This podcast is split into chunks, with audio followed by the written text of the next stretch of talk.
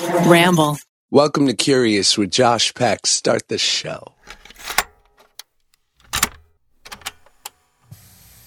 Welcome back to the Curious Podcast with me, Josh Peck, and you, the listener. And that's what you do. You listen. And that's a beautiful symbiotic relationship that we're in that couldn't exist if we both didn't play our part. So look at us suiting up and fucking showing up. Because otherwise, it would just be me alone talking to myself. And look, the reality is, I'm an only child. So I'm good at talking to myself. I'm a great audience. But it gets creepy and weird. And now in my adulthood, I, I understand that it's not it, it's not as acceptable as it once was. I'm not a precocious, slightly lonely, fatherless kid sitting in his room creating worlds. I'm now the father who is 32 and maybe shouldn't be talking to himself. So it's a reality that I live with and that I make a peace with every day. Um, I was listening to Kevin Hart on Joe Rogan's podcast, and I've actually worked with Kevin. No big deal, you know, superstar, global superstar Kevin Hart. And he, he couldn't have been nicer, and and what a super generous dude, and like crazy talented. It's not fair, but I was listening to uh, him on Joe Rogan's podcast. I don't I don't know how you guys are because like I, I I'm a podcast nut, and I really love the idea of that with most things that I listen to, I feel as though I'm learning. So I, I, try to listen to like icons and people who are, you know, doing things in business or science or medicine or and showbiz or what have you. And so like listening to someone like Kevin is the perfect sort of setup for someone like me. And yet I do wrestle with this part of me that is just so painfully jealous of like, fuck man, you are succeeding on such a high level that it makes me feel so inferior. And I know this is a creation that my mind just wants to make up because oh, you have a you know you you're so successful, you've done so much, you've got money in the bank and healthcare and a family, blah blah blah blah. no, I'm kidding. I'm kidding. God, that's not. Yeah. but you know what I'm saying? It's like, and I don't know if you can relate to this, but I imagine because I'm a human and you're a human, we might share some common feelings that, um, yeah, it's hard. You know, I, I remember I did this movie with Chris Hemsworth, another name drop, no big deal. It's all right, guys. Don't worry. I haven't worked in in, a, in a, over a year and a half. Um, so the scales have evened themselves. So forgive my douchebaggery. Um, but I remember working with Chris Hemsworth before he did Thor, like the movie bef- before Thor. And Chris and I got on. I mean, we were thick as thieves. We would spend so much time working out and having dinner and just broing down that we really found i mean we were kindred spirits this six four adonis australian really loved this former 300 pound new yorker jew. And yet and this is my fault by the way allow me to qualify that. And yet like i remember couple months after the movie finishes, you know, filming, we're still friends. We're still keeping up. And I'm like, wow, we this was not just a camp friend scenario. We are gonna stay close. And then, you know, the Thor of it all and everything, it just and this is all on me, baby. It, he it like it was too much for my ego to handle. He was too successful and famous that I just couldn't like and obviously, you know, things get busy. All of a sudden, you're famous, you're traveling, you know, it's exciting, big, exciting life. Here I am, you know, in North Hollywood, California, uh, preparing for my eight line audition for fucking CSI Tulsa.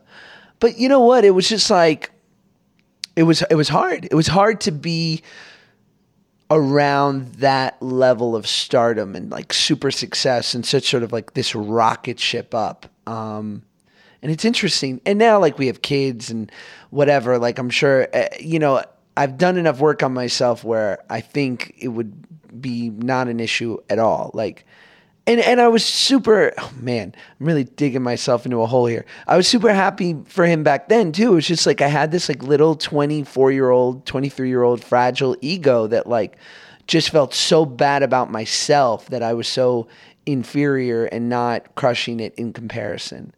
And I don't mean to presume because you're all beautiful, unique snowflakes, but I that's got to be a universal feeling. I think well, you know what they say, compare and despair. Am I right?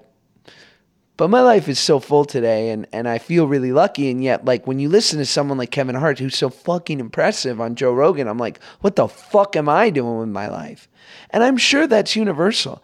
I'm sure you're like, whatever you do, you're a you know a paralegal or a, a dental hygienist at a at a pretty successful you know dentist practice in Omaha.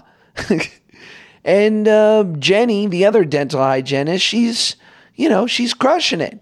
She's doing much better than you. And you're like, you know, Jennifer knocks out five mouths a day, and I'm only at three. And my paycheck reflects that. I got to get on Jenny's level. I don't know what she's doing. She must be missing some plaque. Anyway, Jenny. I was recently in Des Moines, Iowa speaking at Iowa State University, which was um, fun. And this kid I was talking to said the most Midwest shit I'd, I'd ever heard. He was such a sweetheart. And he was like, uh, you know, like when you go up on stage, because I always kind of ask about, like, you know, I, I just try to learn a little bit about the college before from the students because I want to be like educated about it and um and and be informed when I'm on stage and and and he was like yeah like we're we're very proud and, and, you know we've got like a strong agriculture community in Iowa and especially at the university and um, and you know like if you want to you can like make fun of Nebraska a little. We all kind of poke fun. And I said well why? And he was like well you know like I don't know because their soil is bullshit like just like lacks nutrients. And I was like that's the most Midwest shit I've ever heard. Like I don't like Nebraska because their soil is bullshit. Like that's amazing. I was very impressed. Um, but yeah, man, good for Kevin Hart. I'm proud. Proud of you, Kev. You're crushing it. But it, it is, it's the lies that we tell ourselves to keep ourselves unhappy, right?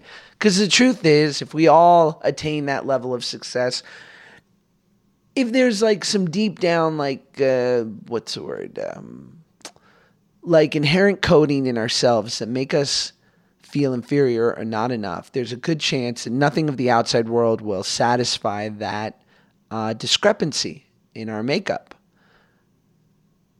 Because money can't buy happiness, but I'd love to learn that firsthand.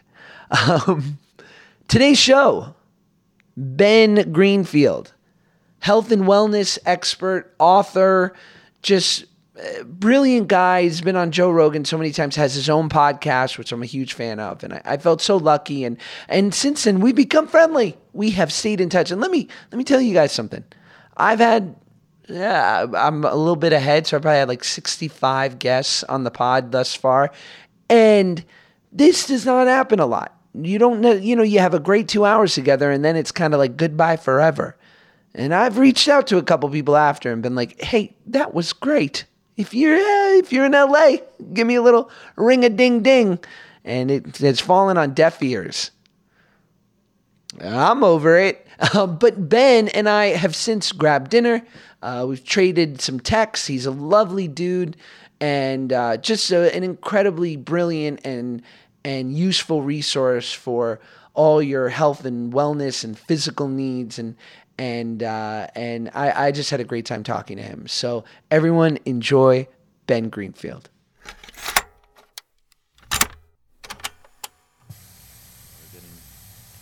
Killed off for their honey. I don't know. What's it called? What what are their habitats called? It's not actuary. It's Hives. something air, but it's a- aviary. Av- aviary. Aviary. Yeah. That, that's a habitat, right? Yeah. Ish. Yeah. I know I things so. kind of. Yeah. like yeah, I think I think aviary is the general collective term given to uh, all of the little boxes where the bees are kept. Right. Yeah. But there's got to be yeah. mass bee ha- sort of there is, harvesting. There, there's something I want to try though. It's called. Have you heard of bee bread before? No. I've never had it, but apparently, like in the in the little dark corners of these these squares where they keep the bees, you hear about, in all seriousness, that stuff we were talking about, like royal jelly and the propolis for the immune system and the the pollen, which is like the the superfood, and and the honey. Apparently, it all just kind of collects in these bricks in the corner of the hive, mm. and it's like a bread like texture, and you can eat bee bread.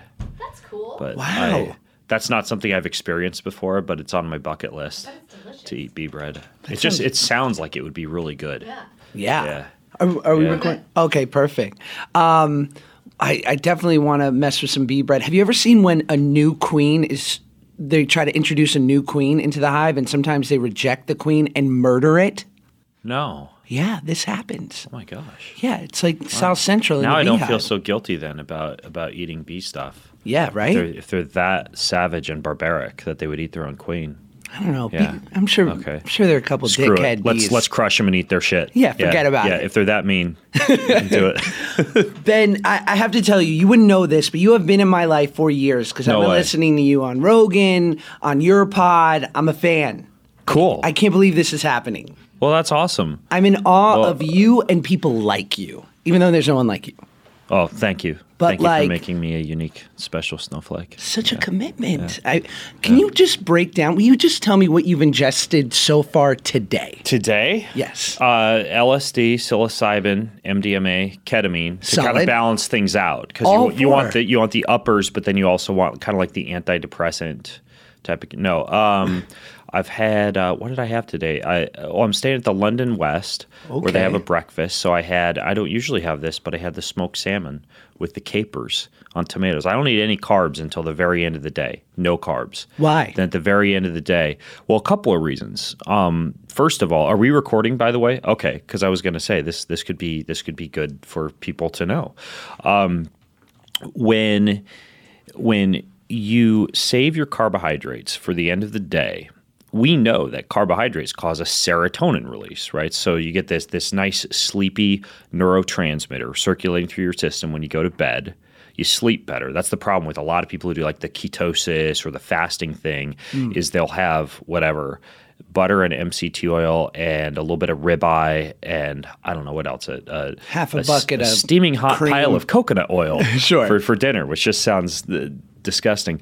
Uh, they don't sleep well because you don't get a lot of that serotonin release from a meal like that. And the other issue is if you work out like I do, you've got very little what are called glycogen stores, carbohydrate stores available for the next day's workout. Now, what I prefer to do is I wait until the very or, or close to the end of the day to do my hardest workout of the day. Because when you wait until like the later afternoon or the early evening to lift weights or to do, let's say, like some high intensity interval training routine, at that point in the day is when your testosterone peaks, when your grip strength peaks, when your reaction time peaks. So rolling out of bed and and you know digging the the, the eye crusts out of the corner of your eye and you know blearily trudging into a, a CrossFit box to do a hard workout that actually flies in the face of normal human physiology like like a great morning routine is you go for a walk in the sunshine right or, you- or, Yeah. or maybe go for a swim or do a yoga session or I like to go sit in the sauna like that's my favorite thing to do in the morning is I just go sit in the sauna for like 30 minutes Barrel and- sauna, infrared. What are we uh, working I, with? I've got I've got an infrared. Oh, yeah, yeah. One of those infrareds you could you could get into, and you know, I'll do uh, down dog and my own bastardized version of of yoga because I'm not a yogi, but I just I've taken yoga classes and I like to just make make stuff up in the sauna. Okay. so I do these moves in the sauna. But then at the end of the day, when you do that hard workout.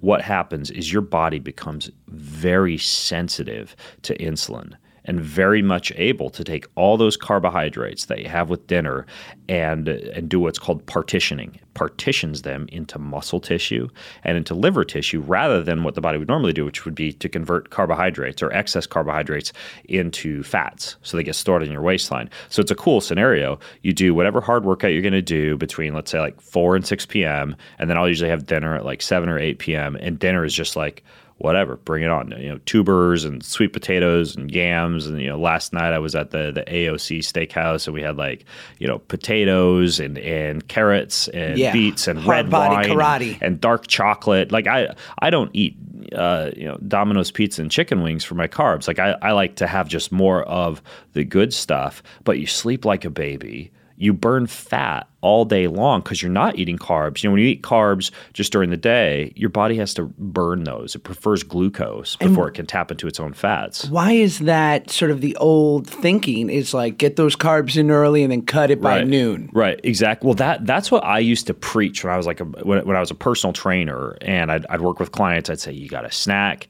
you got to graze. 6 I'd, meals. I'd show up to work with my apple and my my Ziploc bag of almonds and my yogurt and and the the the the broccoli and chicken, of course. Like you got to do like the tasteless chicken with the broccoli, as, Ronnie as Coleman lean as you style. can find. Exactly, and, and you you know, and, and my two protein bars and my protein shake and and my mini carrots, right? So you could snack every hour or two to quote keep your metabolism elevated. And- If that's life, I don't want to live that life, man. well, it's exhausting. and- Yes. and, research has shown that there's no metabolic benefit once you once you exceed three meals per day, meaning that it, it doesn't do anything to keep your metabolism elevated. And in fact, with all the data now that we know about things like fasting, like intermittent fasting, and what are called compressed feeding windows, where you have like these certain calorically restricted feeding windows, hmm.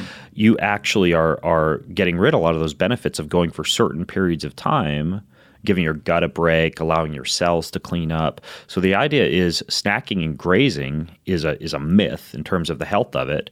And when it comes to carbohydrates, this whole idea of like have your whatever your your overnight oats or your your gluten-free French toast or you know whatever people are getting, you know, thinking they're being healthy in the morning, you know, the scone and biscotti at your favorite coffee shop, it just rips you right out of your fat burning mode. Rip, you know, everybody should have the ability. I, I realize ketosis is like a it's a- it's a it's kind of a popular catchphrase these days. Very. But the fact is, every, everybody when they're born is a baby, and you know they're they're breastfeeding. Breast milk is very high in ketones and and medium chain triglycerides, and everybody has the ability to be able to burn ketones and burn their own fatty acids as a fuel. But once you start your day off with with Wheaties, Lucky you- Charms. yeah, you completely, completely get rid of that entire mechanism, and and you know this, this is coming from a guy who used to have peanut butter Captain Crunch every morning for breakfast. Don't know. sleep on that. It's still great, Ben. No, and the, the milk tastes fantastic. That's, Are- the, that's the best part. But how did it's these? it's it's well worth the itchy mouth. You know, the itchy roof of the Oh, mouth. Yeah, you're Well worth finished. it. Yeah. What? How do these myths get propagated? Like something to that effect, or that saturated fat is bad for you, or all these things that Hmm. we're sort of finding out now aren't. It's not necessarily the case. Well, uh, look, pr- probably the biggest part of it is any research, you know, whatever food science or political science or anthropology or anything. It's all based on these these parabolic curves, right, where a certain subset of the population falls into the the majority of the people for whom that might be good or for whom that might produce that effect, and then you have you know decreasing number of people on either side of that peak of the curve. But the fact is, if if you're just going with that data and not customizing or personalizing your diet or your supplementation program or, or your exercise to you, then all you're doing is doing something that maybe sort of kind of worked for the general population, but is not customized to you, your ancestry, your genetics. And so for us to say, uh, you know, let's use like the ketogenic diet as an example again. Maybe it helped your neighbor lose 20 pounds, and you know, or maybe they're doing the carnivore diet and eating a ribeye steak for breakfast, lunch, and dinner, whatever. That might actually work for them. There might even be robust nutritional science saying that this is good for the population.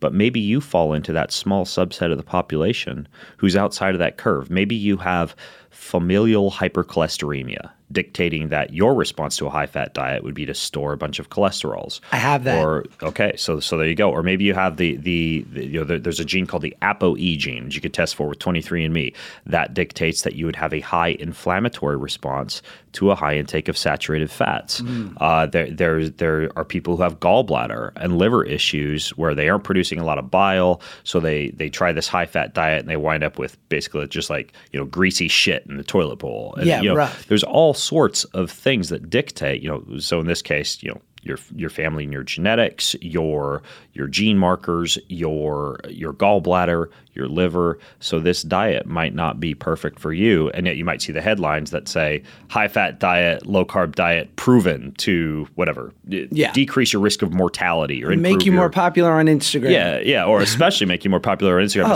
especially if you combine that with calf implants or, or shameless Sure. ass photos. By Yeah. the way, I did 23andMe. You want to know the results? I thought you were going to say you did calf implants. Well, that I'm considering. Okay, But 23andMe was less of a commitment, and the result came back two months later Jew.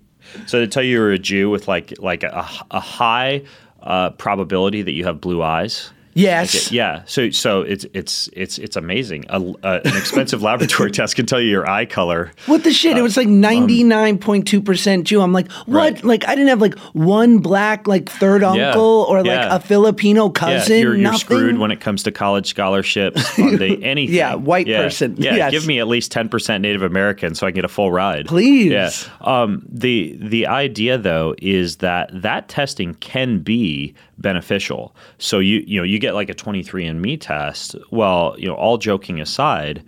One thing that you do have with that test is there's a little, I think it's like a button on the upper right hand corner, is you could download your raw data. You can mm. download your raw data, and you you can actually find some pretty useful things like uh, your your uh, genetic. Uh, let, let's use myself as an example, right? I have two things I found out. I have a higher than normal risk for type two diabetes, and I have a higher than normal risk for prostate cancer.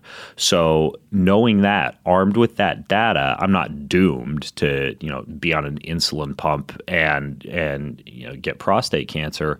I can make simple lifestyle choices. You know, with with my salmon at the London West this morning, I had some nice fresh tomatoes, chock full of lycopene, and I actually go out of my way to include things like that in mm. my diet to lower my risk for prostate cancer because I have have a higher than normal risk for that. Type two diabetes. That initially is what influenced my desire to look into how can I stabilize my blood glucose levels during the day? How can I stabilize my blood sugar? How could I save my carbohydrates for the end of the day? Eat healthy fats the rest of the day, and then be able to lower that risk. And if you want to make things even even slightly more complex, you know, just talking about the fact that I eat mostly fats and proteins and not a lot of carbs.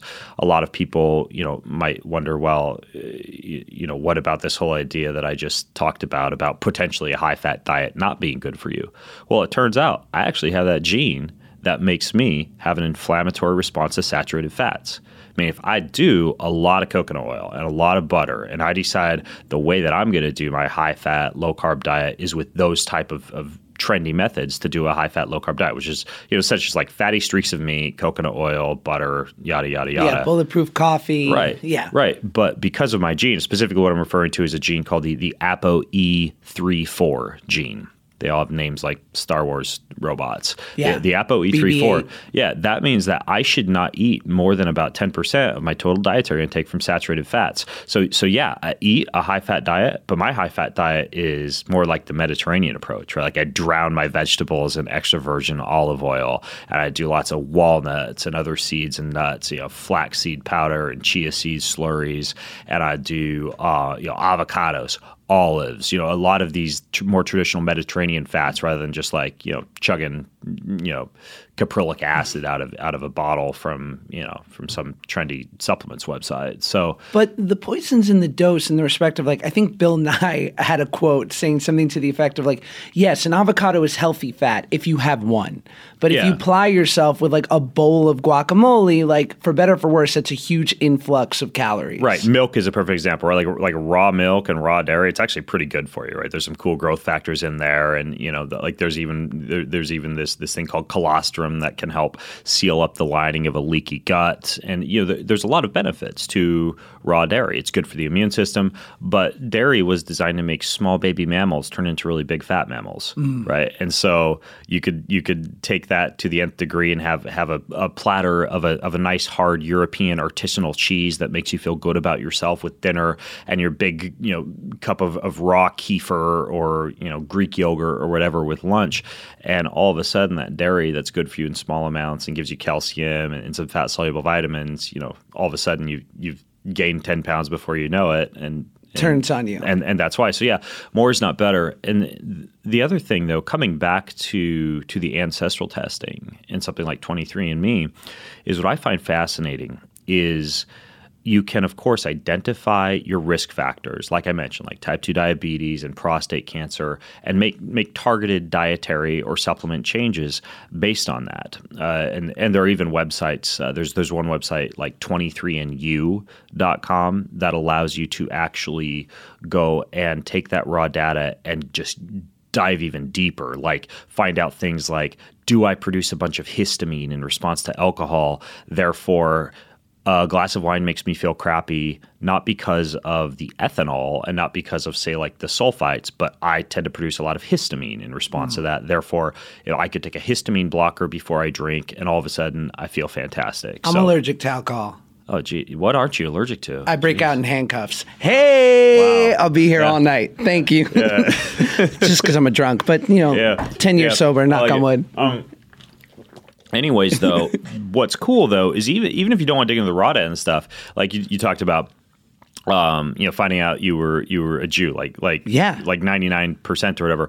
Well, you you can go and look at what your ancestors traditionally ate, because in many cases, what we find is that populations around the world have figured out how to eat diets that reduce their susceptibility to certain diseases based on their built in genetic risk factors. Now, there's even a book that, that kind of dives into this to a certain extent called uh, The Jungle Effect by Dr. Daphne Miller. I interviewed her on my podcast a, a couple of years ago. Fascinating research. And what she gets into is, for example, folks in, in Iceland, they carry the gene that puts them at increased susceptibility to having depression, but they don't get as high an incidence of depression as you would expect because they're consuming a lot of omega 3 fatty acids from fish oil and marine products, which decrease your risk of seasonal affective disorder and depression. Why? You, or, or, depression. You take that same population and you shift them into like a Western diet. Maybe they aren't getting a lot of fish oil. Maybe they're just eating a typical starchy, you know, whatever, California diet or,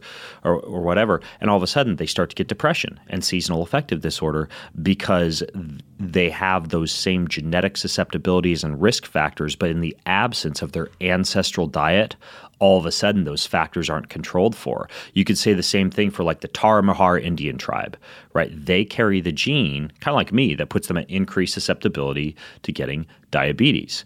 Now, if you look at a traditional Mexican diet that they're eating, they're doing a lot of legumes, a lot of low glycemic index carbohydrates.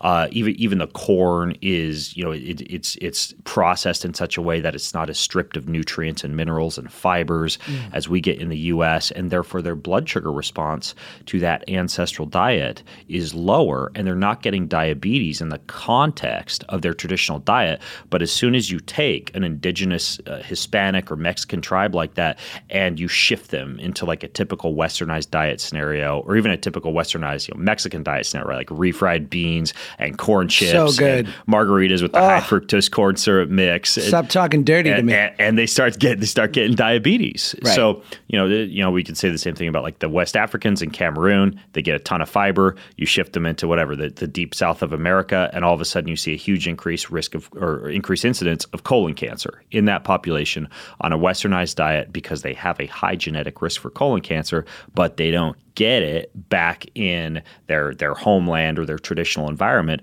because of all the plants and fibers that they're getting. So it's it's fascinating how you can you can take that data. So you, you could in your case, right? So being 99% Jew, you could say, well, geez, what were they eating? Well, Mediterranean diet, right? Like a Mediterranean diet with lots of olive oil and you know goat and sheep cheese and what else do they have over there? I'm, I'm thinking of my last the, uh, the, the olives. Yeah, the Israeli Chamber of Commerce used to think I was a Jew because my name's Ben Benjamin Greenfield. So they'd bring me over there to do like nutrition stories and fitness stories. That's and, a great hack. Yeah, I know. It's I wonderful. like that. Just change your name and, and, go to different countries. I'm going to change my name to Vladimir next and try to get into Russia and do some stories over there.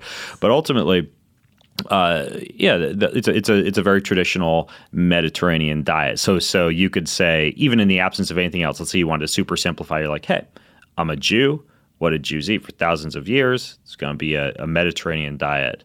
Although uh, the Mediterranean diet, I think, is placed in the wrong context nowadays. Like we see that the Mediterranean diet is heart healthy, and so people go out and just eat boatloads of, you know, as you say, avocados and olives and just drown every meal in olive oil right. and do tons of like the fatty fish and the omega 3s. But when you look at a traditional, almost like like like an orthodox Mediterranean diet, it's heavily influenced by religion, right? Like there are periods of time where they aren't eating meat There are full periods of time where they're not fasting. Like my dad follows the Eastern Orthodox religion, and uh, you know, like the day after Thanksgiving, he was like, "Yep, I'm not eating any, eating any meat till Christmas." And it's like, "Oh, that's the Mediterranean diet." And he's got you know Wednesdays and Fridays you don't have olive oil, and so when you introduce these variables, there's there's a lot more than just the commission, like what foods they are eating Sure. in a lot of these ancestral contexts, but also omission, right? Like when are they fasting? You know, when are they Yeah. doing like meatless Mondays? So, so there's a lot more to it than just you know the staple food groups. Well, you think about like I always think of where where kosher came from in the Jewish dietary sort of habits, and and I would imagine, and of course, it came down from uh, from the Lord. Um, God forbid I, I I have any blasphemous statements on my podcast, but I think also it was pragmatic in the sense that like here we are these these desert dwelling people. And I would imagine that Moishe found a clam in the middle of the desert and died because he mm-hmm. ate it. And then mm-hmm. all the elders got together and they were like, Moishe ate this fucking shellfish that he randomly found. We got to tell everyone this shellfish is bad for us. Like, we can't eat the shellfish, or that we, we're not going to eat pigs because it's really hard to clean and get the right amount of, right you know, exactly. healthy In- meat. in, that context and and and uh, I, I think what you're looking at from that standpoint is they discovered there are certain foods that that are poisonous if treated improperly or that at least increase your your your your risk for getting sick after Right. eating them. So it makes sense, especially in an ancestral context where we don't have a lot of the, the modern food cleanliness that we're able to, you know, we, we we can screen pork now and we can ensure we're not getting trichinosis and all that jazz. But if you didn't have that type of capability back in the day, then yeah, it's it's safer to just say, well, I'm not going to eat pig. I'm going to avoid lobsters and crabs and clams and everything and else. shellfish sick. isn't really super healthy, right? For the most part. shellfish, when you look at the nutrient density scale of foods, a lot of people think like kale and blueberries are at the top. Mm. You know, they're not. You know, liver is at the very top of the totem pole. You know, people think, oh, liver, that that that's a detoxifying organ for the body. It must be chock full of toxins. The liver removes all the toxins and they go out through your sweat, through your stool, through your urine. You aren't eating toxins when you eat liver. It's it's very very good for you. Um, shellfish, if if they're coming from clean water, they also are extremely high in minerals, extremely high in nutrients. Clams, like you brought up, uh, clams are way higher in zinc than just about any food on the face of the planet, which, especially for guys who want to optimize testosterone or libido, zinc is incredibly important. And so, shellfish are very nutrient dense. The issue is you have to consider where the shellfish came from. I mean, you could say the same thing about cows, right? Like you get a grain-fed cow, uh, you know, shot up full of hormones and full of omega-6 fatty acids and inflammatory byproducts, and you could say, well, cows aren't good for you, but it depends on the cow, right? Because a nice grass-fed, grass-finished. I mean, like I, I, I have these ribeye steaks I order from Missouri, and they're like grass-fed, grass-finished, bone-in, French-cut ribeye steaks. They taste amazing. You feel amazing the next day, and you know, compare and contrast that to whatever you know, uh, uh, McDonald's Big Macs from a CAFO food lot in America. It's a far different scenario. So part of a big part of it is the source. Hey guys, it's Josh Peck, your professional interrupter of podcasts. Hey, want an ad? Okay, no problem. Robinhood. Robinhood is an investing app that lets you buy and sell stocks, ETFs, options, and cryptos all commission free. While other brokerages charge up to $10 for every trade, Robinhood doesn't charge any commission fees. So you can trade stocks and keep all of your profits. Plus, there is no account minimum deposit needed to get started, so you can start investing at any level. The simple, intuitive design of Robinhood makes investing easy for newcomers and experts alike. View easy to understand charts and market data and place a trade in just four taps on your smartphone. You can also view stock collections such as 100 most popular. With Robinhood, you can learn how to invest in the market as you build your portfolio, discover new stocks, track your favorite companies, and get custom notifications for price movements so you never miss the right moment to invest. Robinhood is giving listeners of Curious a free stock like Apple, Ford, or Sprint to help you build your portfolio. Sign up at curious.robinhood.com.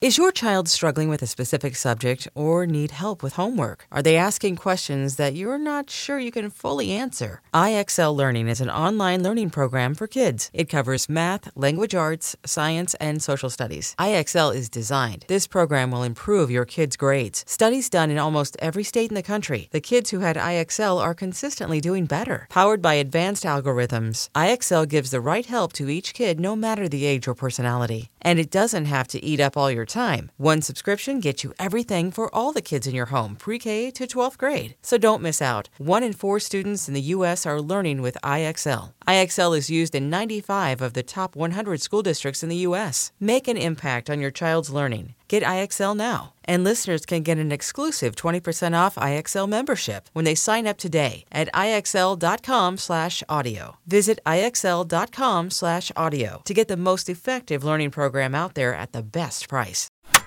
Have you done any? Ha, have there been any sort of betrayals to the Ben Greenfield way over the last year or two, where you were like, where you ate that Domino's or that McDonald's, anything, or a, a, some M and M's? I've, I've painted myself into. Uh, it's really not a painful corner. It's probably a good corner in that uh, I, I've studied the bio. You know, my master's degree is in uh, biomechanics and physiology, but a ton of the coursework was in human nutrition, pharmacology, microbiology, biochemistry.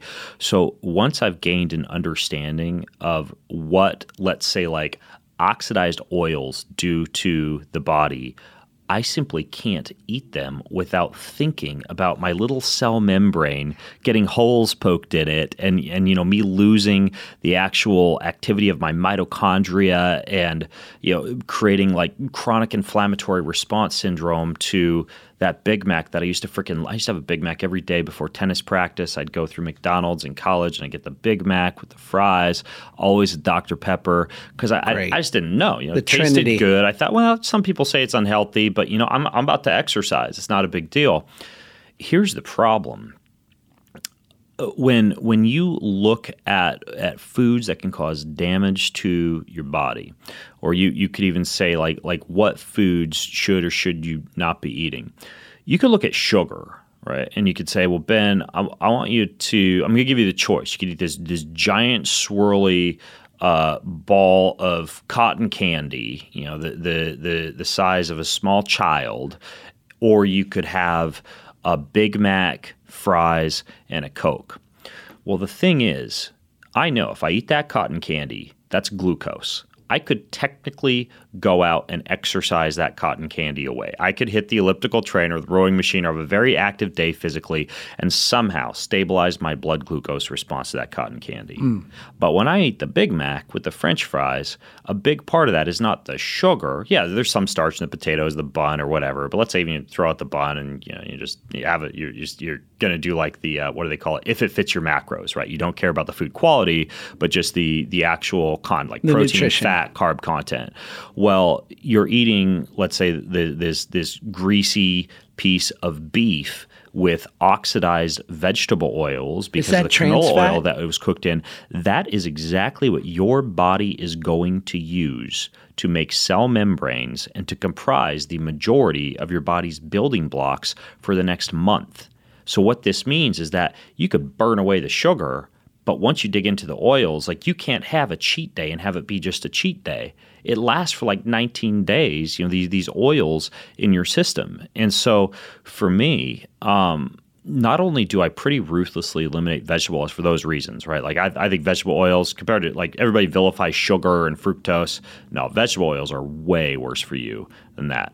So I, I eliminate those. And if I do cheat, right? Because you know, for me, for me, cheating is more the good stuff, right? I don't want to cheat on dog shit. I don't want to cheat on stuff that I want to feel amazing the day after a cheat cheat day or cheat meal. So I'm going to have a you know a bigger cut of ribeye steak with some amazing sweet potato fries cooked in in a stable oil like avocado oil or extra virgin olive oil and I'm going to have an extra piece of dark chocolate eh, or some some wonderful coconut avocado ice cream with a nice glass of organic red wine or or you know like a, a Moscow mule homemade with some mint and some fresh ginger so I like to feel like a million bucks None of that pretzel bread. day. You know what the steakhouse when they have the pretzel bread with the butter? That's what d- does me in. It's You- bad. I'd rather have have a slice of my like wife's home fermented sourdough bread with some some raw honey and some grass fed butter on it. Right? That sounds good, like too. ju- and then maybe a sprinkle of some nice clumpy like a like a cone of black salt or something like that. So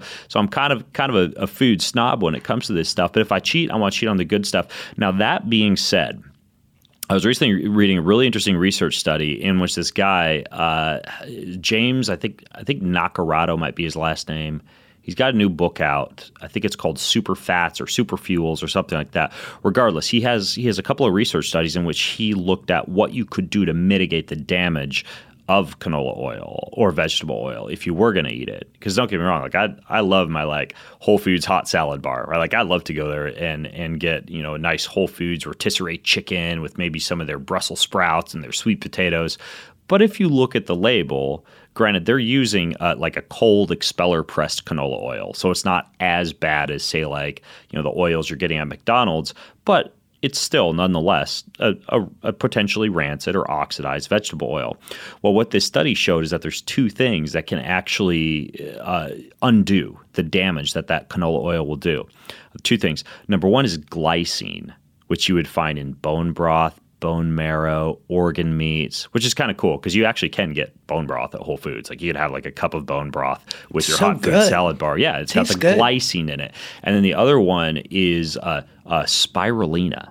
Mm. Spirulina, which you could also find, you know, at Whole Foods, or, or you know, or let's say you were going to go out to fast food, you want to undo, mitigate the damage as much as possible. You know, get yourself some like a, a, a glycine supplement from from the supplement store, and get yourself a little bit of spirulina, and you can at least kind of equip your body for for a bout of hedonistic vegetable oil consumption. So is the issue too in that we're so programmed from such a young age to think of cupcakes and sweets as a treat, as a, as a reward. And so I feel like it's all built into us at such, such a young age that like you work hard so that you can reward yourself with this poison. Yeah, that's the problem. Is we use food as love, right? Like in parenting, we, we we reward our kids with food a lot of the time, or or yeah, we've got we've got our our our, our cupcakes or, or any anything that that you know rewards a child for a good job. You get candy when you go to I mean to freaking dentist. You know, I've, I've seen that Right. before. It's it's it's crazy. So. um I think that it's it's multifactorial. That's part of it. That psychological component.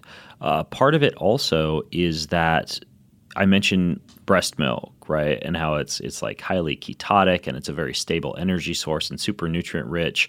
And then we eventually wean that baby off of breast milk and onto Cheerios and Gerber baby food, chock full of you know potatoes and starches. And then the kids menu at the restaurant is what like the chicken Mac and wings, the cheese. sliders, and mac and cheese Yeah. and uh, and and the Fries. mini pizzas and fries, and then a lot of times when you go to people's house for dinner, this happened to me just the other night.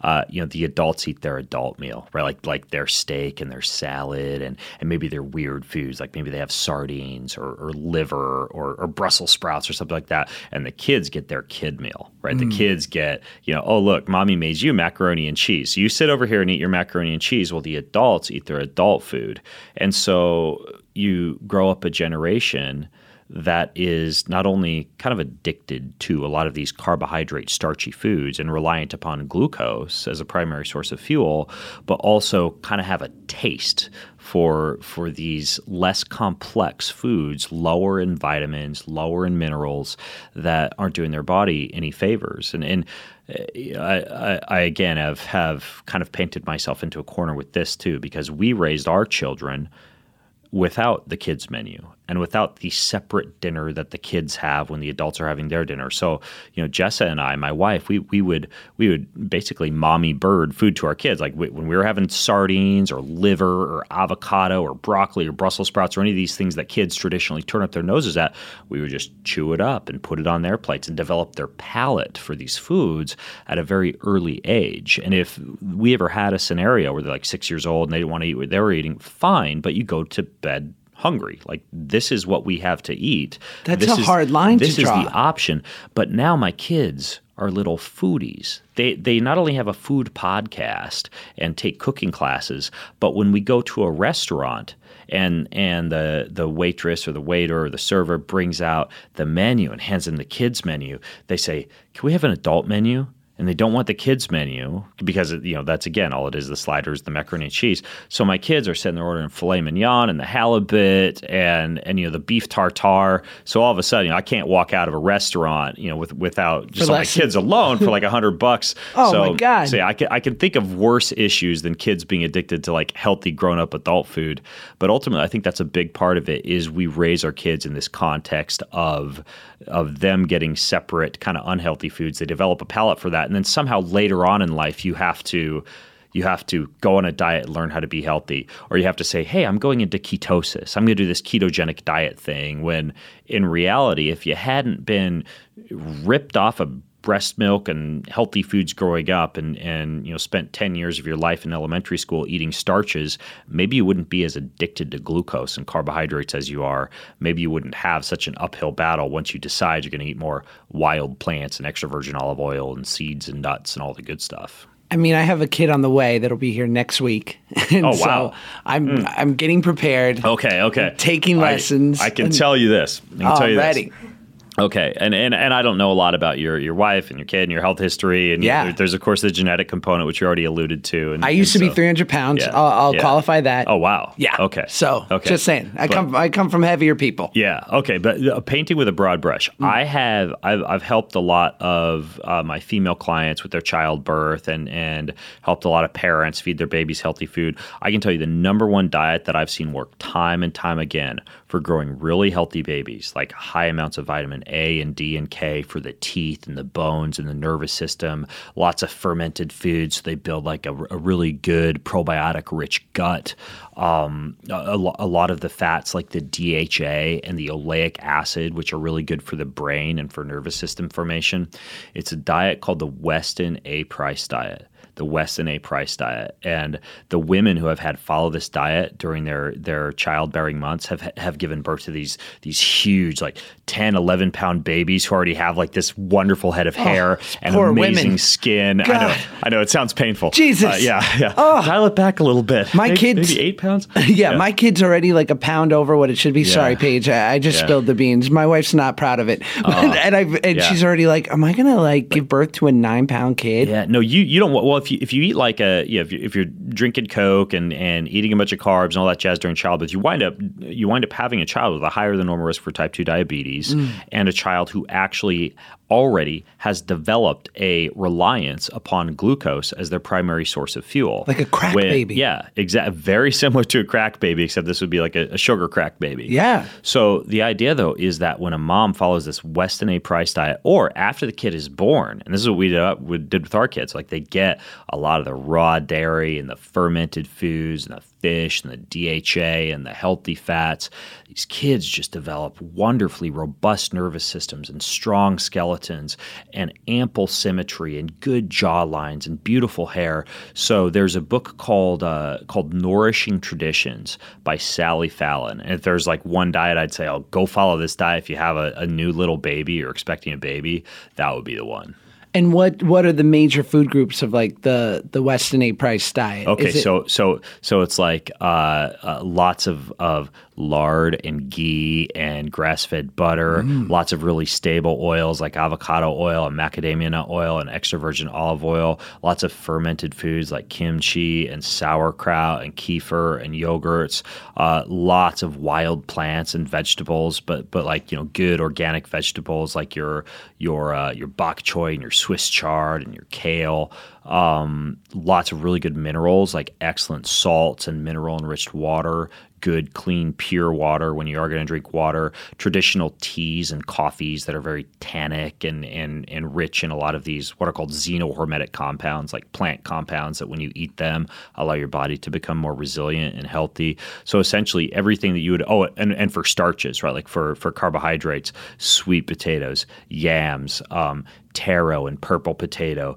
beet, carrot, parsnip, like a lot of these these healthier foods. And unlike the paleo diet, grains and dairy are not forbidden. They're just encouraged but prepared in a very ancestral way. So if you're going to have bread, great, but have like a nice slow fermented sourdough bread so the gluten is pre-digested and the glycemic index is lower. Or if you're going to have dairy, have a good raw dairy where the probiotics are present and where it hasn't been homogenized or pasteurized so the so the fats are still bound up to the protein so all the proteins get absorbed properly. So it just eliminates a lot of like the autoimmune or allergy issues that kids grow up with, gives them a nice healthy stable lining of the gut. And I realize, you know, this flies in the face of the advice I was giving to adults about like raw dairy and stuff like that. Because, yeah, you could gain weight if you do too many cheeses and milks and butters and things like that as you age. But man, for a growing child, so, and, and for a mom, especially a, a, mom who's breastfeeding, who needs enough calories and nutrients for breast milk, it's an amazing way to go. It's funny too with kids. I think I like, I, I always say this is that like if you're a picky adult, your parents have failed you because they let you run riot for too long. But right. like to your point, it's I think it's a hard line. You know, you think about like sleep training when you have to whether you subscribe to it or not, like letting a kid cry it out a bit or what mm-hmm. have you. Like there are these tough moments where a kid uh, might not be into uh, the kale salmon dinner that you're having. And like, do you fold and say, all right, let me heat up a pizza or say, well, then you're going to be hungry and I'll see you for breakfast. Exactly. I mean, a big part of this with kids, well, there, there's two things. Number one is you want a strong, resilient, free-spirited kid who's going to grow up to make this world a better place, right? Like you don't you don't want a weak sauce kid who, has got all these you know food allergies and and who just you know crumbles at, at any type of physical or emotional stress. So raising a resilient child, when you look at, at a lot of like traditional like hunter gatherer tribes, I mean their kids are like outside barefoot hiking around, walking two miles a day to school. They take babies and they put them in like icy cold rivers in Iceland. They still have their babies nap outside in the streets in their strollers. They have this kind of like it takes a village mentality. So the neighbors are watching the kids. Everybody's keeping an eye on everybody. Um, you know, in in Sweden, there's a whole video about this on online where you can see all these Swedish school children. They they take them out for recess. They run around in the snow in their underwear, and and that's to build these healthy, resilient immune systems. My kids go to a cold plunge every day and are cold pool out in the forest in really? Washington State from a very early age. They've done cold showers, cold baths, cold soaks. So there's this idea of, of not raising a child in a bubble, but allowing a child to kind of kind of experience a lot of what are called hormetic stressors.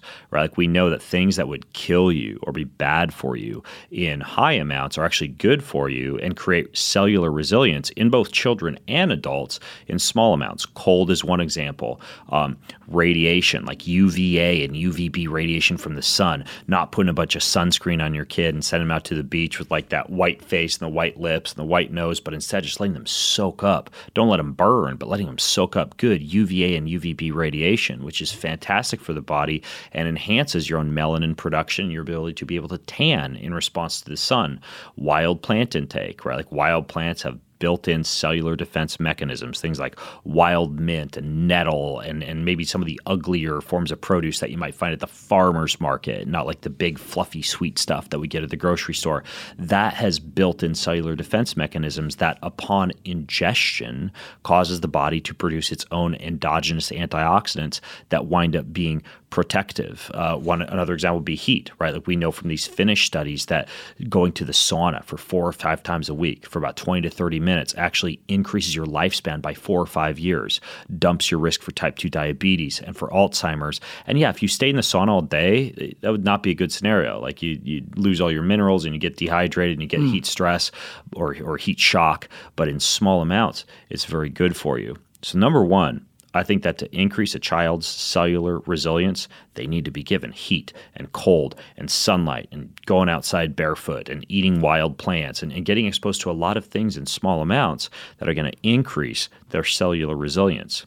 And then on the other side, I think you need to, rather than protect your child or have them grow up in a bubble or even use like corporate punishment, like spank them every time they do something that might hurt them, you instead educate your child about the consequences of the decisions that they're going to make in life, then let them make the decision and deal with the consequences. That is a style of parenting. There's there's a book called Love and Logic that kind of gets into this and the idea, uh, for example, would be you you want to raise a child who has a really healthy perspective on alcohol. Right, my first experience with alcohol because I was raised in a household where it was just like, no, you don't drink wine. You don't drink beer. That's adult food. You'll learn about that later on in life, you know, maybe in college or whatever. Well, one of my dad's friends gave him this nice bottle of scotch. So my first experience with alcohol was I was eyeing this scotch for like a week on my Pretty dad's bottle. desk. I'm like, all right, I'm gonna go for it. And I just took it one night and I drank the whole bottle of scotch, and, and I felt horrible. I, I did not have a good early introduction to alcohol. Later on in college, I would just drink my guts out because I grew up with that being forbidden fruit.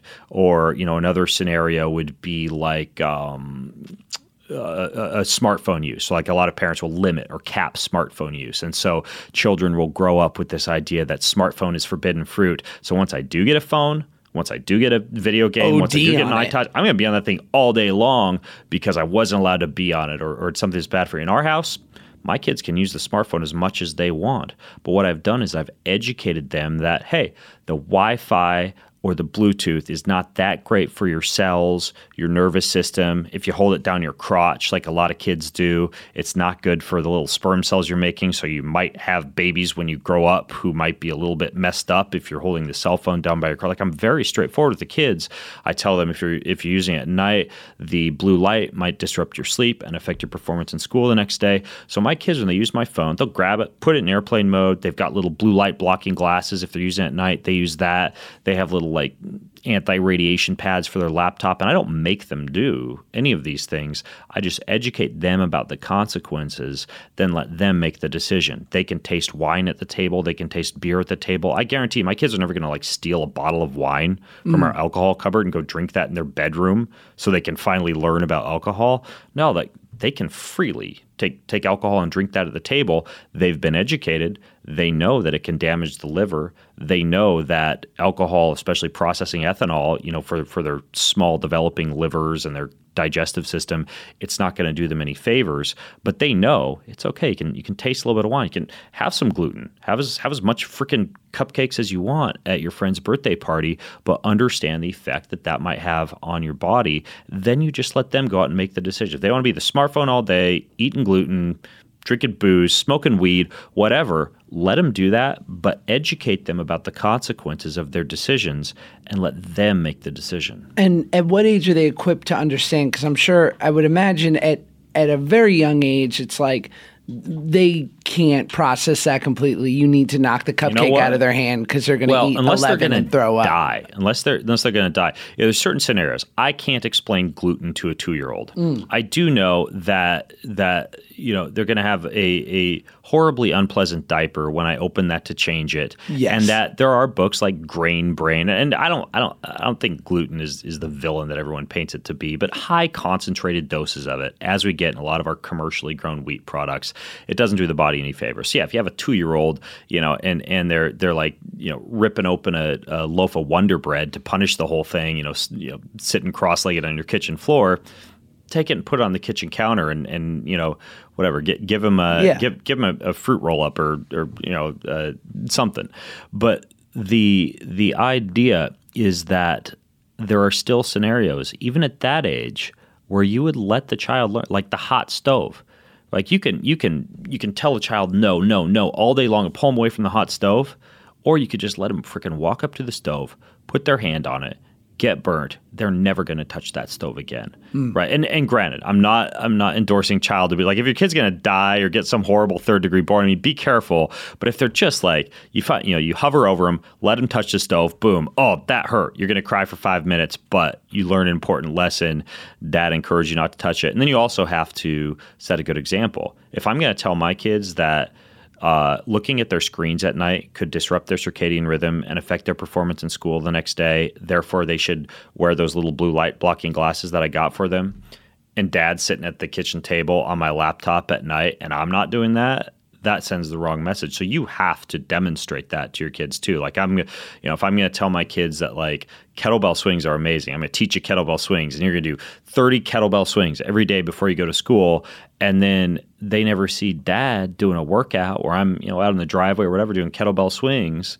You know, they're, they're, they're really not going to get that message. So you have to educate them on the consequences of their decision, set them up to make these free thinking decisions on their own so that they are independent free thinkers, but then also set that really good example for them. Like, you know, at the restaurant when they bring the bread out to the table, Pretzel you, bread? You can, yeah, the pretzel bread. Oh, so you good. Could, you could ask for sourdough or you could eat some of the bread, but maybe you've got, you know, some gluten digesting enzyme with you that you're going to take, or, or you ask them to bring roasted vegetables as a side instead of the, the pasta or whatever. But you got to set the example.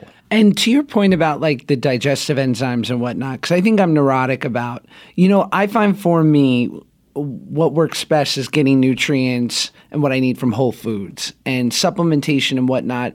You know, I, I'll, I'm always trying something like chaga in my coffee or Yeah. some, you know, something. And for better or for worse, after a couple of days, I don't know why, maybe it's psychosomatic. I tell myself that I've got indigestion from the friggin' pills that I took or something. And I just feel like, ah, maybe it's not for me. So, like, for you, what's your ratio on nutrients that you get from supplements and then from whole foods? everything starts with returning to this idea of customization and eating according to your ancestry and some of those things that we were talking about. Customization based on your unique scenario. So we live in an era where what people would have paid tens of thousands of dollars to the Princeton Longevity Institute or, or Duke or the Cleveland Clinic or something like that 10 years ago, we can now do for pennies on the dollar in the comfort of our own homes in terms of blood testing, stool testing, urine testing. I mean, it's not that hard to go to a wholesale lab website like Direct Labs or Wellness FX or, or InsideTracker, any of these companies that just send lab kits to your home you can test everything. You can look at, let's say, let's take a really common supplement that people are encouraged to take, um, vitamin D, right? And the thing is, there's a sweet spot for vitamin D. Not enough vitamin D, and sure, you aren't going to be able to make hormones properly, and your cell membranes don't form properly, and you don't have enough to go around for testosterone formation or, or for healthy bones. But there's also a law of diminishing returns. You see increased risk for mortality once vitamin D exceeds about 80 in terms of, in terms of your internal levels of vitamin D. And so again, let's let's use your neighbor as an example. Let's just keep throwing your neighbor under the bus. That, you know, Please. They're on the they're on the ketonic diet, it doesn't work for you. So they're taking they they they say, "Oh, my functional medicine doctor told me I should start taking 4,000 international units of vitamin D a day. Yeah. This is a new supplement. You should totally look into this." Well, you could go take 4,000 international units of vitamin D a day or you could go say, well, I'm, I think I should test my blood and see if this is something I actually need to be taking. Because frankly, I fall into this category. There is about 10% of the population who lack genetically the ability to be able to take vitamin D or, or to take sunlight and convert that into vitamin D. That's a perfect example of someone who probably should be supplementing with vitamin D no matter how much time they spend in the sun. But you don't know that unless you were to get a genetic test or unless you were to get a blood test and see, hey, my vitamin D is low. Okay, it makes sense for me to take vitamin D. Uh, another example would be, um, let's say, magnesium, right? You could get a blood test for uh, for RBC magnesium levels. Maybe all that magnesium that everybody is taking to help them fall asleep and whatever, it gives you horrible loose stool because your your magnesium levels are just fine, right? So so you have to test and then customize according to you. And so uh, uh, there there are very few supplements I encourage people to take on a daily basis. You mm. must actually look at your specific risk factors, your specific blood levels, and then you customize accordingly. Most people do benefit from well, you know, let, let's just paint a picture of the average person living in a post-industrial westernized society. Yeah, what should they be taking? So most people benefit from some type of a good multivitamin mineral complex, right? Put out by a good company like Now Foods or Douglas Laboratory or Designs for Health or Thorne or any of these companies that are producing really good supplements. You're going to find the bargain bin of your local supplement store. Not the Costco but the- multivitamin. No, not the Costco multivitamin. no? Matter of fact, so returning to vitamin D, there are simple ways you can figure out if a, if somebody who's making supplements knows their shit or not. You could look at vitamin D. We know that vitamin D increases your risk for arterial calcification and cardiovascular disease if it's present in very high amounts, such as would be if you already had a whole bunch and you were supplementing with it, or if you didn't have the two things in your body that allow you to actually absorb the vitamin D, which would be vitamin K and magnesium. So if you pick up your average, whatever, I don't, I don't want to shove anybody under the bus. So let, uh, uh, let, let's just say, and I don't remember if this is the case, but let's say the Kirkland brand multivitamin from Costco. Sure. They're not a sponsor of your podcast, are they? No, we don't actually have sponsors this week. so. Okay, good, good. So we can just we, we we can crucify everybody on this show. Then. yeah, go So- go get them. go get them. So, and that that that kind bar that you're eating, we we can go after the sugar in that next. It's so much sugar, right? This is turning into like the orthorexic podcast. Just- like, here's all the stuff you shouldn't eat. Please. But uh, it, I, I don't want to make it like I'm a total foodie. I love to eat. I love all sorts of good foods. Um, anyway, I'll go to Erewhon probably after this and, and spend eighty dollars on a salad. So It's so expensive. Yeah. Yeah. But is that do, do you have to reconcile that that to eat healthy and like to have steaks delivered and whatnot? No. It's expensive. my my my grocery budget is almost nothing because we we buy ingredients and we make foods ourselves. Like it's so Really? simple and cheap. And uh, we can, we can, maybe we'll return to that. But I want to uh, finish this thought Sure. on, on the multivitamin. So let's say the multivitamin has vitamin D. But you look at the label, there's no vitamin K, there's no magnesium. Well, whoever freaking made that multivitamin didn't know what they were doing. They they created an, incomplete multivitamin. So not all multivitamins are, are created equal, but I can tell you most people following a typical westernized diet, they're not eating a huge ass salad full of sprouts and vegetables and dark leafy greens and stuff like that. Maybe they're an athlete, they're burning through so many calories that it would just be impossible to be chewing like a cow vegetables and mineral rich foods and, and all the things you'd have to eat to get all the multivitamins and the minerals that you're burning through with an athletic lifestyle. So yeah, you take a multivitamin in that scenario. Another example of something that that almost everybody would benefit because it, it's deficient across the board in a ton of people, surprisingly, is creatine. Right? You're a big Creatine proponent, I'm a big proponent. You take five grams of creatine a day. You skip it on the days where you're eating a big slab of meat or whatever, because meat is a good source of creatine. But if you're plant based, vegan, vegetarian, you're an athlete, you're aging, and you're concerned about muscle loss as you age, data shows thousands of studies and meta-analyses that creatine is safe and that's an effective supplement. You take about five grams a day of creatine. So I tell most people take a multivitamin, take some creatine. Um, a- another one that I that I really like is a ton of people based on the artificial light and the blue light and everything we get exposed to in a post-industrial era is some type of sleep support. Like usually you need something to shut down the body at night um, you know, Valium and Ambien, those work, but they take a sledgehammer to what's called your frontal cortex, meaning you get sleep, but it's not actual good quality deep Right. sleep or REM sleep. You don't go through your sleep cycles properly.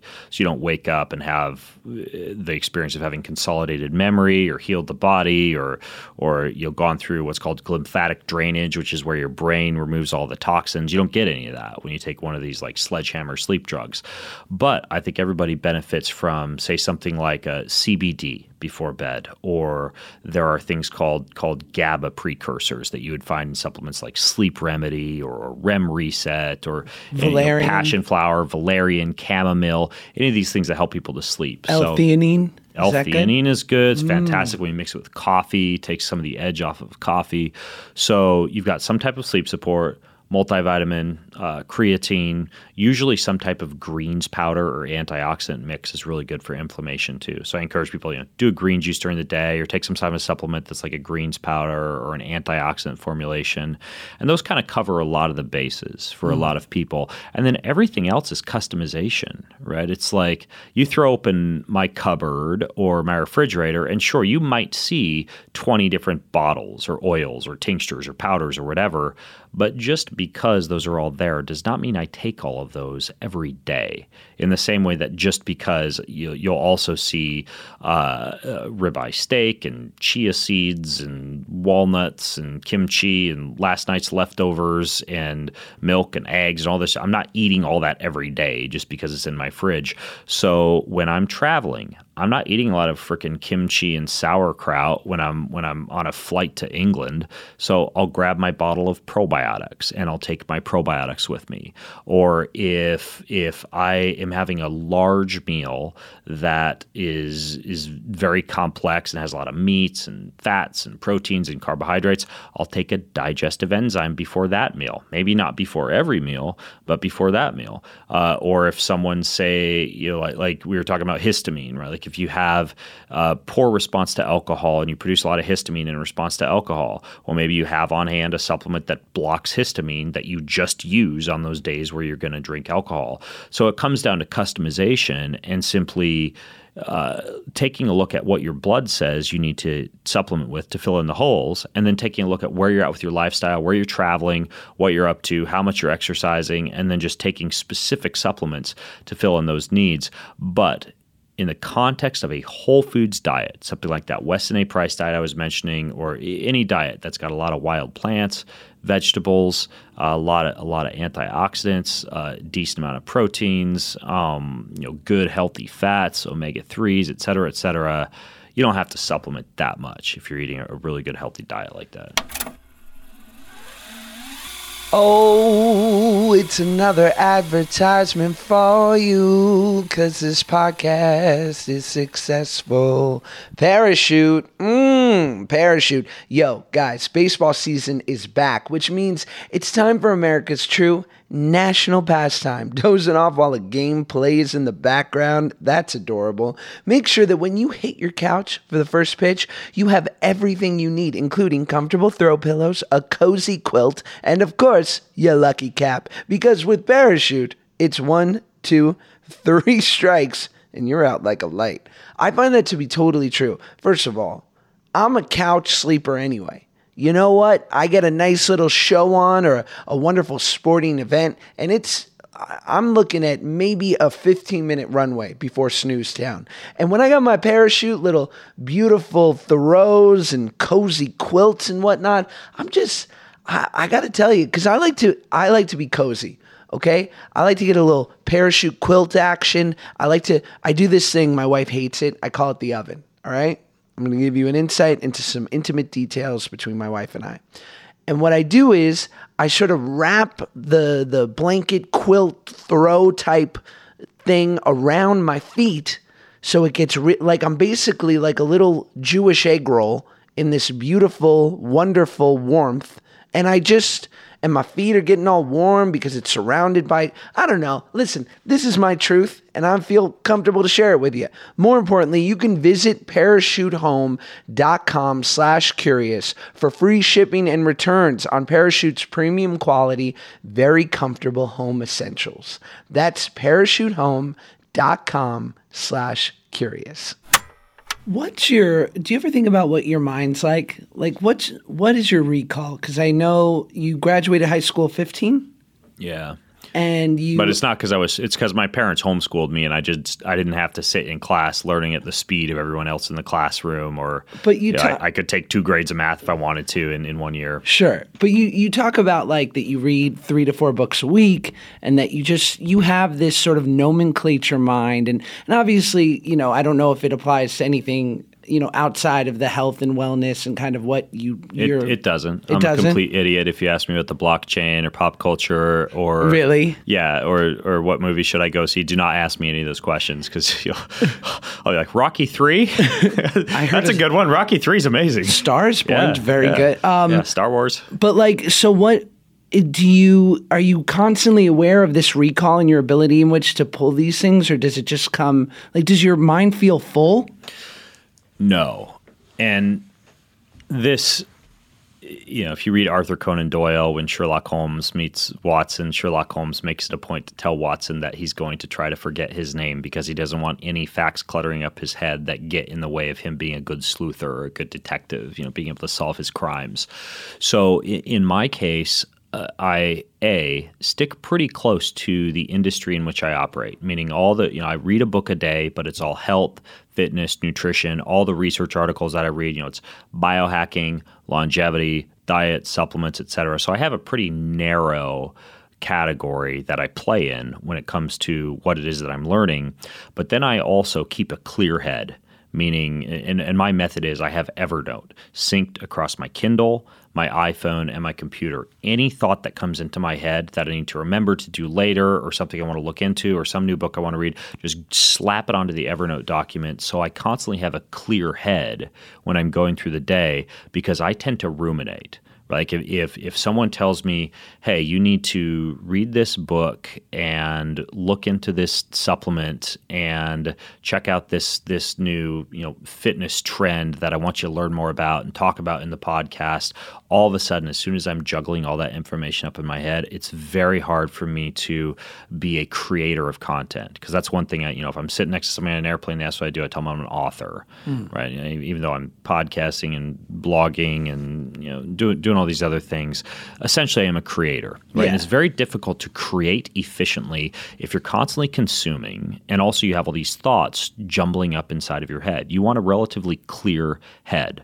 So I get things down on paper as quickly as I can. You know, next to my bed I have the Pilot pen with with just a regular notepad, so I don't have to look at screens when I wake up because that's a that's a mistake. If you wake up, you have a thought run through there, you pick up your iPhone to write down the the thought, and then all of a sudden you're thinking about Facebook and Instagram, and you got the light coming from your phone. Oh, yeah. So it's always a pad and paper or, or a pen and, and a pad of paper next to my bed at night, but I'm always writing things down. People will tell me something, I'll be like, stop, stop right there. I got to go write this down.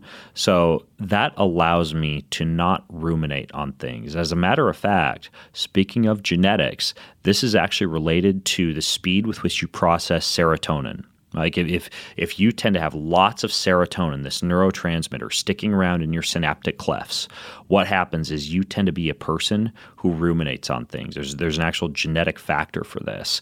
And so that is the type of person who can be very concerned, a worrier, someone who stays up awake at night thinking about things, thoughts jumbling through their head, Jewish. difficulty sleeping, Jewish. I got Yeah, that. Dude, yeah, exactly. So the diagnosing idea me. is if you have that, you write stuff down, you keep a clear head, you keep thoughts from jumbling around your head, and that that's that's really key for me because I love to learn. I love to disseminate information and and and present it in a context that's understandable for people.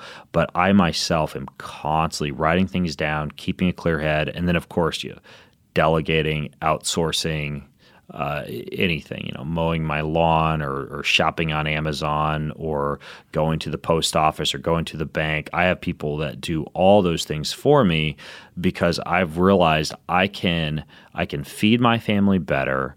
I can achieve whatever my purpose is in the world better when I've got other people doing the things I'm not so good at or that I'd rather not be doing. That's really interesting because it's like it's almost you know when they talk about decision fatigue or how like President Obama Yeah. only had three suits and like three shirts. Exactly, Steve Yeah. Jobs. Yeah, that that's a big part of it for me. I mean, let, let's take working out is a perfect scenario.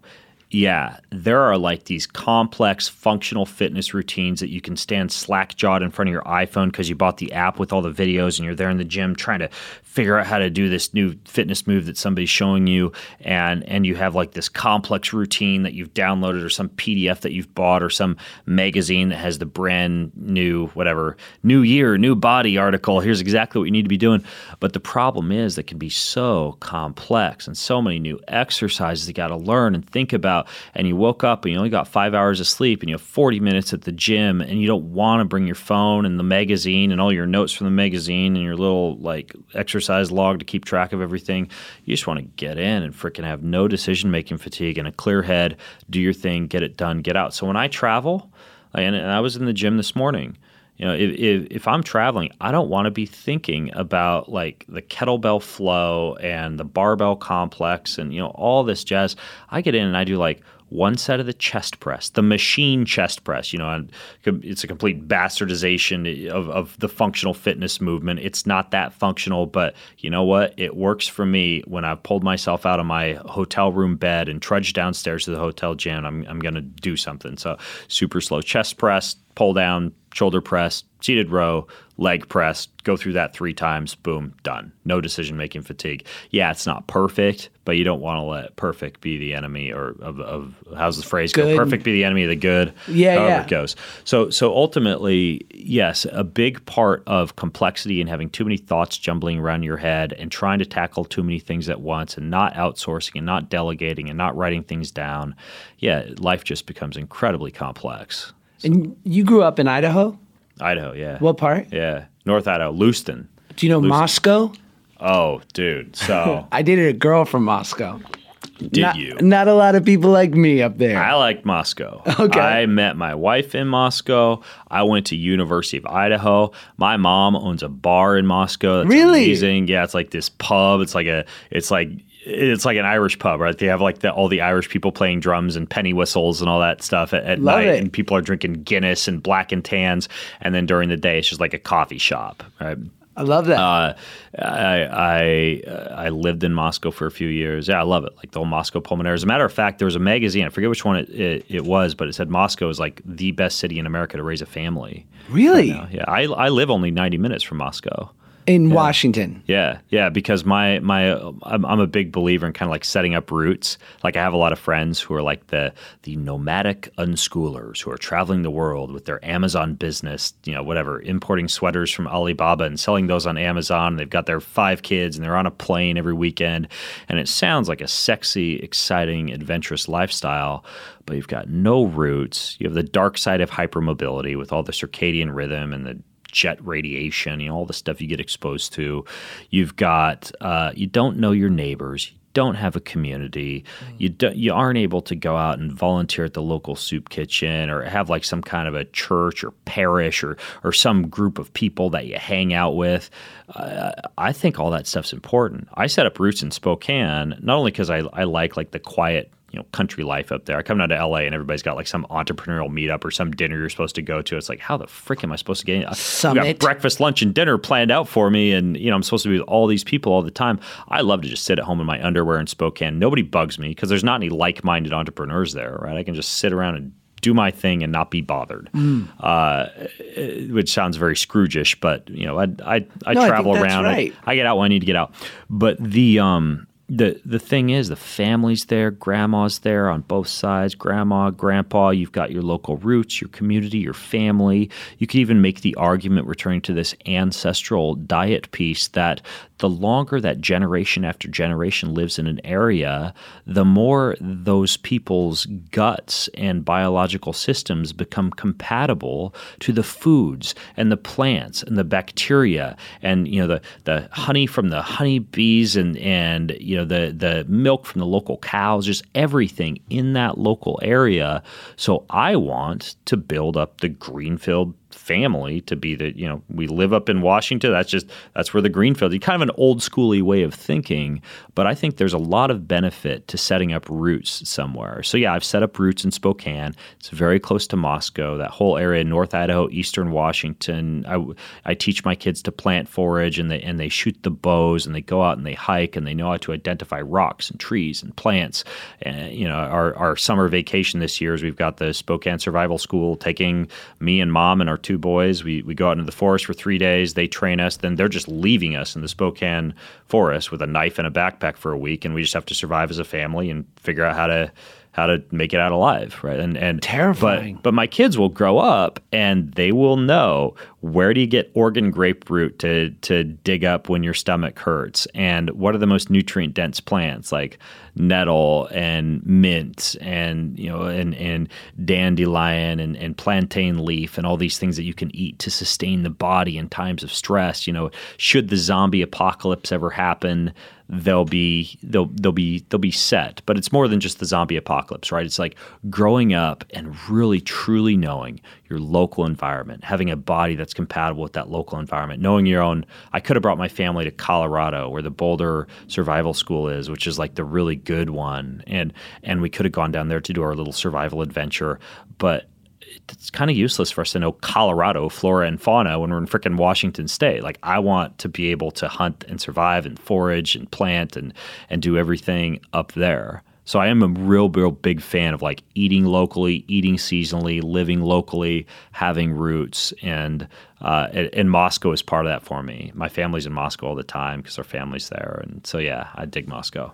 And what being such a a disciplined person that it seems as though holds themselves to such a high standard, what's your tolerance for people that aren't that way and are not living in a healthy way or let themselves go, like, does it irk you or do you just have to know that you're kind of an outlier? They're they're scum of the earth. They need to die. Yeah, they get it out. away. Fuck 'em. Evolution, survival of the fittest. They'll That's eventually, right. they'll eventually die. Good They'll- luck. They'll have less children, or maybe uglier children, or Yes. less capable children. Eventually, their babies will die off, and Hopped up and on that we- blue and light. we will rule the world. yeah, fuck them. Yeah, yeah, Yeah, tell 'em, I've got brown hair and brown eyes. Everybody, a thousand years from now, is going to have brown hair and brown eyes and Yeah. the Weston A. Price diet. Repopulate the um, earth. Li- listen, w- look at it this way. When you look at, for example, the blue zones, these areas where people are living a disproportionately long period of time, sure, they're eating wild plants and legumes to a certain extent, and you know, drinking a nice glass of you know local wine at night. And there, there are certain there are there are certain dietary or, or movement factors or, or, or decisions that they're making that are contributing to their their happiness or their longevity. But the big players are love, life, family, relationships. We all know about that 110 year old grandma who smoked her whole life, but she was also part of the Texas Hold'em Club and with her friends every night and has this wonderful family around her. Ultimately, when it comes to to people and the, the value of their unique soul and their unique spirit, uh, there there's so much benefit from accepting everyone based on who they are, having a life that's full of love and laughter and family dinners and gratitude and relationships and empathy and and and purpose and volunteering and help all these things that we know really truly make people happy from an experiential standpoint that sure there there are people who are going to feel a lot better living the lives that they're living in terms of their body operating and their brain operating the way that it should if they're eating healthy and they're moving healthy. But uh, ultimately, when it really comes down to it, at the end of the day, all that really matters is love and the unique soul and the unique spirit that everybody has. So that you know that that person down the street who is uh, let, us throw your neighbor under the bus again. Your neighbor, your other neighbor, not the ketotic neighbor, but the other one who's Fair. eating corn chips and and uh, you know having two cokes a day. You know who you are, Barry. Yeah, Barry. Yeah. and Barry with your Twinkies and your stupid Netflix all night when you're supposed to be exercising. Um, that that that person is still a unique soul. They're still a unique spirit. There's there's still something magical and wonderful about them. And you know, I, accept everyone for who they are. And and my role on this planet, like, I- like I think everybody should be able to clearly and succinctly name their purpose in life in just one single, beautiful, elegant statement. Uh, you know, my purpose in life is to empower people to live a more adventurous, joyful, and fulfilling life to live a more adventurous, joyful, and fulfilling life. And I want to do so free of, of judgment and full of love. Right? And so if, if I can go out and inspire people, great. But if they decide they are going to, you know, sit at home, eat, eat their Twinkies, not exercise, et cetera, et cetera, you could still come over to my house for dinner, hang out with me. You know, you- you're still an amazing person. Um, maybe you're making, you know, weird choices about your diet or your exercise, but ultimately, um, I'm I'm I'm pretty open minded when it comes to this stuff, and I hang out with a lot of people who who really even my wife. She doesn't take supplements. She doesn't biohack. She doesn't have like the special like sleeping masks and like mats under the bed that generate electricity that helps you to sleep and you know her digestive enzymes you know all that like she doesn't she doesn't do any of that stuff and it kind of keeps me grounded to a certain extent Oh, yeah. you know she's like the yin to my yang Balance. but but yeah, I mean, you, you have to have that balance in life and understand.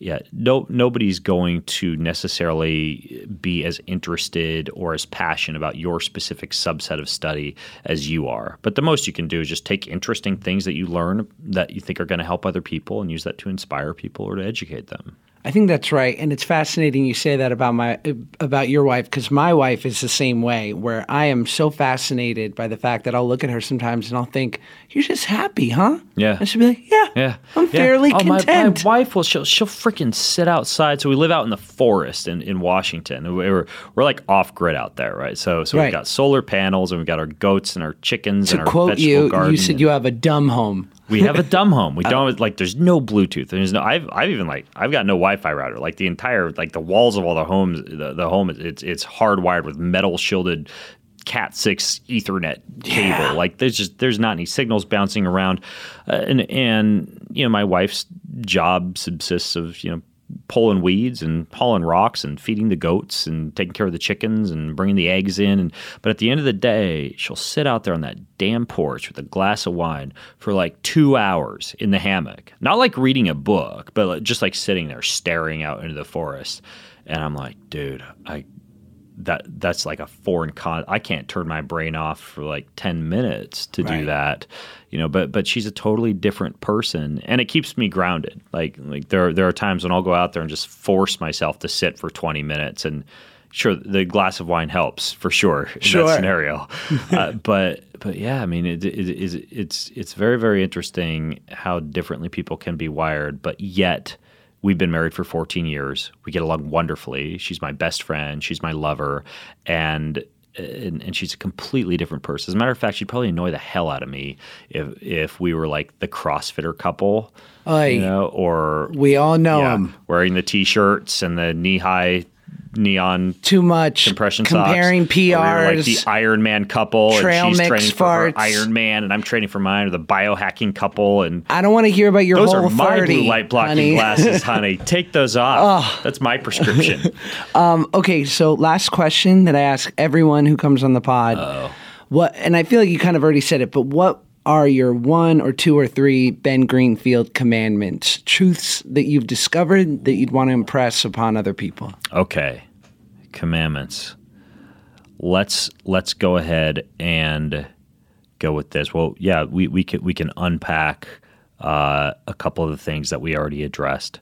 Number one is to make your body resilient no matter who you are or what level you're starting off with by subjecting yourself to some of these things each day that are hormetic stressors that are bad for you in very large amounts but are going to be very good for you in small amounts. So if you just start very simple, have some type of large intake of wild plant matter at some point during the day, whether it's a smoothie and like a big green smoothie in the morning or a big salad with nuts and seeds and all sorts of herbs and spices on it for lunch, or maybe just a side of, of wonderful kale and beets and goat cheese or whatever at dinner. Subject yourself to those kind of stressors. Take a cold shower, you know, once a day, or even start with just like once a week, just a quick two minute cold shower. Get out in the sunlight without sunscreen on. Hop in the sauna a couple of times a week. Start to identify these things like heat, cold, sunlight, wild plant intake, and, and just embracing almost like that ancestral primal connection to the planet that we've forgotten, but that makes us stronger people.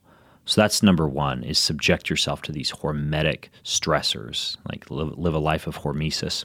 Number two would be choose to be stoic before you choose to be hedonistic.